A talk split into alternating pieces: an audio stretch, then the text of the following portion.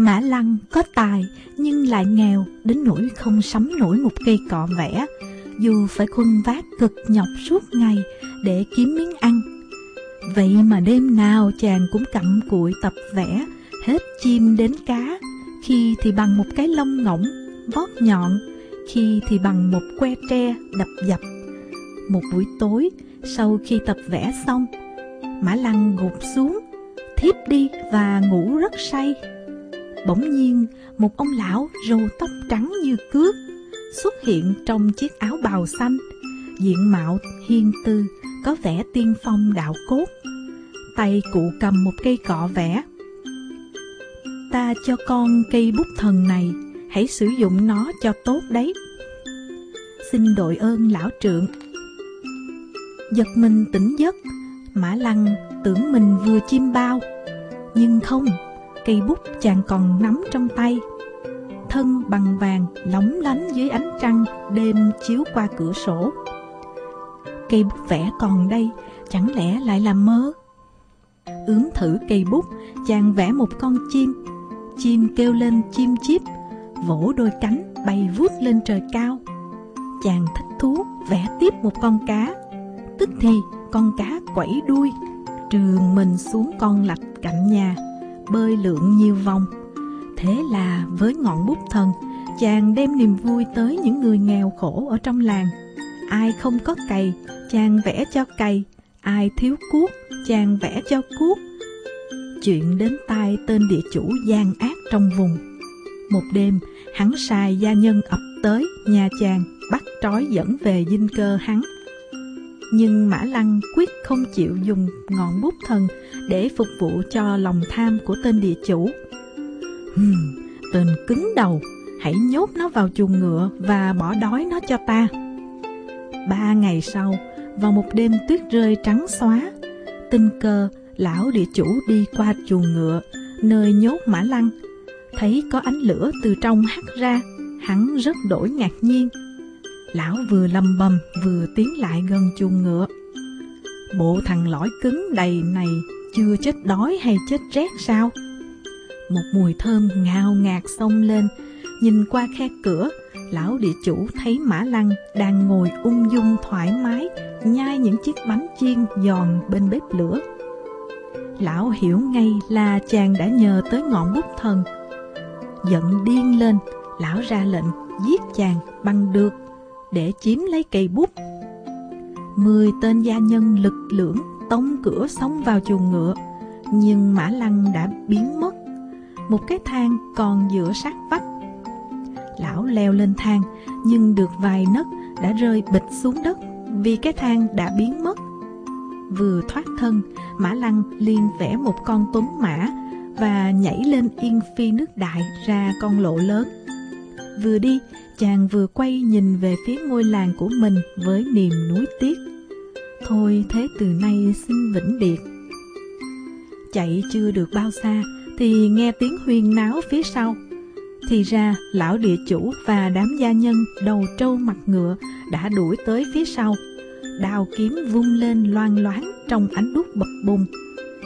Nhanh trí, chàng vẽ một cây cung thật cứng, Một mũi tên đồng rồi bình tĩnh dương cung, nhắm kỹ. Mũi tên xé gió, bay đi, cắm phập vào cổ họng tên địa chủ. Lão rớt xuống. Chàng tiếp tục phi ngựa suốt đêm cho tới hừng sáng mới đến được một thị trấn khá sầm uất. Chàng quyết định ở lại đây, vẽ tranh, bán để sinh nhai. Tuy nhiên, để khỏi lộ tung tích, khi vẽ thú, bao giờ mã lăng cũng cố ý bỏ sót một chi tiết như thiếu một cái mỏ giấu đi một cái chân hay bớt đi một cái đuôi một cách tài tình. Một hôm, chàng vẽ một con hạt trắng, vì sơ ý, chàng đánh rớt một giọt mực lên giấy. Thế là vô tình, chàng đã thêm mắt cho con hạt. Nó mở con mắt đó thật to, nhấp nháy vài cái, rồi vỗ cánh bay đi trước sự chứng kiến của mọi người quanh đó. Cả thị trấn xôn xao, chàng đi tới đâu, người ta đều chỉ trỏ trầm trồ thán phục chuyện tới tai vua đây là một ông vua độc ác tàn nhẫn gấp trăm lần tên địa chủ Mã Lăng bị triệu vào kinh đô ngay sau đó. Đã có kinh nghiệm sau cuộc đối đầu với tên địa chủ, nên lần này Mã Lăng khôn khéo hơn. Chàng giả bộ run sợ và khuất phục trước các đòi hỏi của nhà vua. Muôn tâu thánh thượng, kẻ hàng này xin được phục vụ để làm đẹp lòng thánh thượng. Tốt lắm, muốn khỏi mất đầu, ngươi phải vẽ cho ta bất cứ những gì ta muốn. Trước hết, hãy vẽ biển cho ta xem nào. Mã Lăng vẫy bút, thế là biển hiện ra mênh mông, xanh trong, phẳng lặng và lấp lánh như gương. Nhà vua hỏi, sao biển không có cá? Mã Lăng vẫy thêm vài nét. Thế là đủ loại cá hiện ra, lội tung tăng quẩy đuôi đùa giỡn. Nhà vua phán, vẽ cho ta một chiếc tàu, ta sẽ ra tận ngoài khơi ngắm nhìn cho thỏa thích. Mã Lăng vẽ ngay một chiếc thuyền rồng lớn. Vua, hoàng hậu và các hoàng tử công chúa, các vương tôn và các quan đại thần lũ lượt bước lên con thuyền ấy. Thêm vài nét bút, Mã Lăng cho gió nhẹ thổi, mặt biển gợn sóng lăn tăng, tàu nhổ neo từ từ tiến ra xa bờ. Sao tàu đi chậm thế?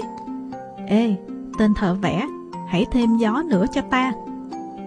Thêm vài nét bút nữa, sóng nổi lên tung bọt trắng xóa, thuyền được gió di chuyển rất nhanh.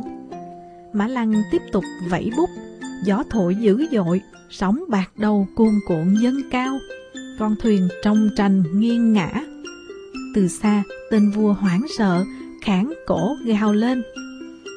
Tên thợ vẽ khốn kiếp, hãy thôi vẽ ngay đi. Thôi ngay lập tức, gió mạnh quá rồi, ta sợ lắm. Mã Lăng như không hề nghe thấy, tiếp tục phóng bút. Mây đen mơ mịt, sấm chớp âm âm, cuồng phong trở thành bão tố. Sóng như những bức tường thành đổ ập xuống, nhận chìm con thuyền cùng bọn người đông đảo chuyên áp bức bóc lột dân lành.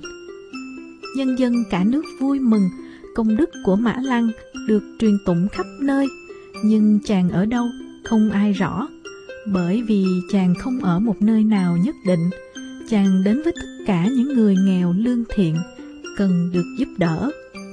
Với tài vẽ của mình và với ngòi bút thần, chàng đem lại cho họ niềm vui hạnh phúc và lòng tin.